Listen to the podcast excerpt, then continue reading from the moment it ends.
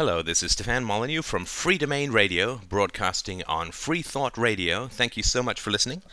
So, the DeLay case staggers on, and I think that just about everybody in the government would like you to believe that they're dealing with some sort of problem here that the fact that the government moves hundreds and hundreds of billions of dollars around at the point of a gun and benefits its friends and punishes its enemies and can just sit astride this massive vat of taxpayer money removed from us at the point of a gun, but that the only corruption that's occurring is a top aide for one guy or another is just funny. So, from the New York Times, we read uh, March 31st A former top aide to Representative Tom DeLay pleaded guilty on Friday to charges that he accepted thousands of dollars in illegal gifts, including money funneled through a consulting firm he set up with his wife and traveled by private jet to California in return for influencing legislation on behalf of the lobbyist Jack Abramoff. Now, this is funny, right? This is kind of like a joke.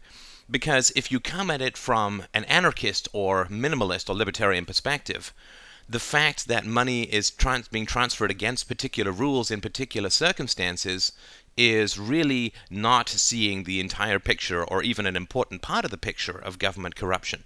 The fact of the matter is their salaries and their powers and their abilities and their, their jurisdictions are entirely unconstitutional. So the fact that somebody is being bribed to do something that as a whole is completely unconstitutional, to get mad at them about the bribery is really to miss the forest for the trees. There's no point going in and attacking these aides who accept a couple of grand when you look at the entire budget of the federal government, 99% of which is entirely unconstitutional then getting mad at this little guy is completely deranged. And in fact, I think that it's a negative thing morally because what it does is it allows us to get mad at one little guy who broke one little rule when the entire structure is corrupt and rotten. What it does is it legitimizes the whole structure because we say, okay, let's go for this little guy who transferred a couple of grand and forget about the whole hundreds of billions of dollars of superstructure that's entirely corrupt. So I say, forget about DeLay. Let's start focusing on bringing freedom back to America, and that means ignoring the little fish and going after the big fish. So I do have a an alternative. I'm not going to be one of these guys who just rants and gives negatives. I do have a positive alternative. So if you'd like to listen to my show this week's called The Stateless Society, an examination of alternatives, how we can live without a government. I know it's a radical idea, but hey, give it a shot. It might open up some avenues of thinking that you hadn't thought of before.